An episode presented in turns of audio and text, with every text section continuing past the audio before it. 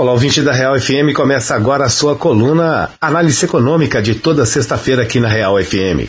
O nosso colunista, o economista Ricardo Reis, trata sempre de assuntos que você consegue relacionar com o seu dia a dia e hoje o assunto é bastante interessante.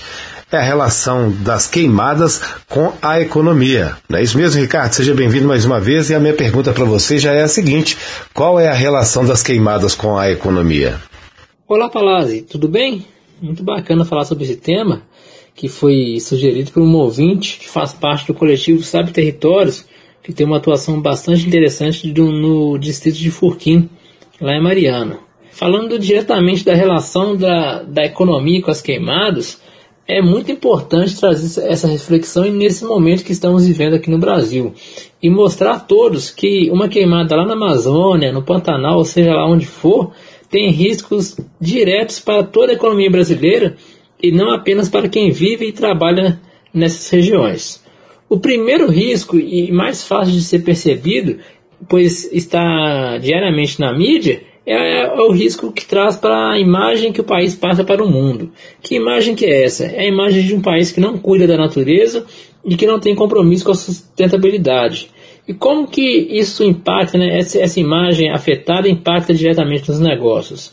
Ah, impactam da seguinte forma: vários países decidem suspender a importação de produtos brasileiros, e isso porque para eles gera tem um momento agora de dúvida da origem e procedência dos, dos bens exportados pelo Brasil.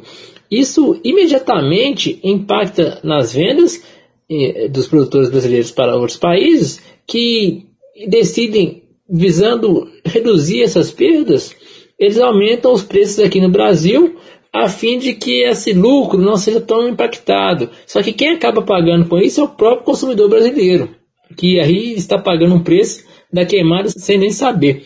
E ainda falando um pouco sobre a União Europeia, Palazzi, é, recentemente teve um acordo assinado entre a União Europeia e Mercosul, que eu considero um acordo que é ruim para o Brasil, mas é um acordo que já, também já corre sérios riscos de nem ser efetivado, pois os países europeus, aí, principalmente a França, né, que vem liderando esse processo, exigem garantias brasileiras de proteção ao meio ambiente como contrapartidas.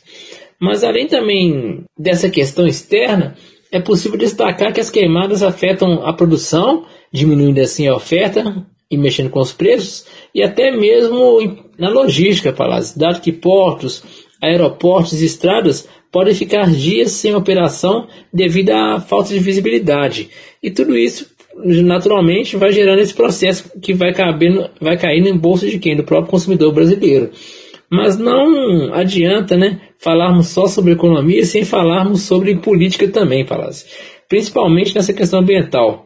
Pois, assim como em, outro, em outros setores, estamos vendo nos últimos anos uma escalada do liberalismo mas um liberalismo sem fundamento e bastante ultrapassado, pois na visão do governo, atualmente o que deve ser feito é afrouxar a legislação e diminuir o tamanho dos órgãos fiscalizadores. Tudo isso, é, segundo essa ótica liberal, totalmente sem nexo, visando que o ambiente para negócios no país fique mais propício.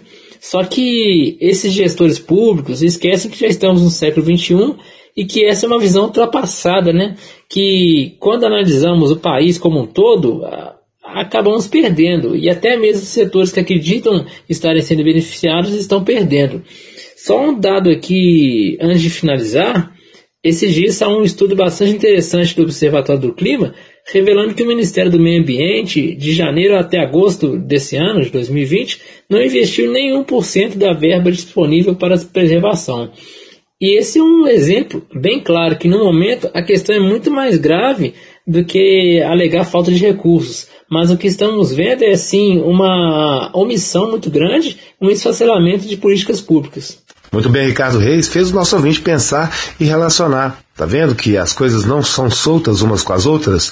Grande abraço para você, Ricardo, e até a próxima semana com a nossa coluna. Lembrando aos nossos ouvintes, dúvidas, sugestões ou outros assuntos, ligue para a gente 3551-7777 ou 0412, mensagens para jornalismo gmail.com ou nas redes sociais no arroba Rádio Real FM Oficial. Mais uma vez, um grande abraço para você, Ricardo, um grande abraço para você, ouvinte, até a próxima sexta-feira com mais uma análise econômica.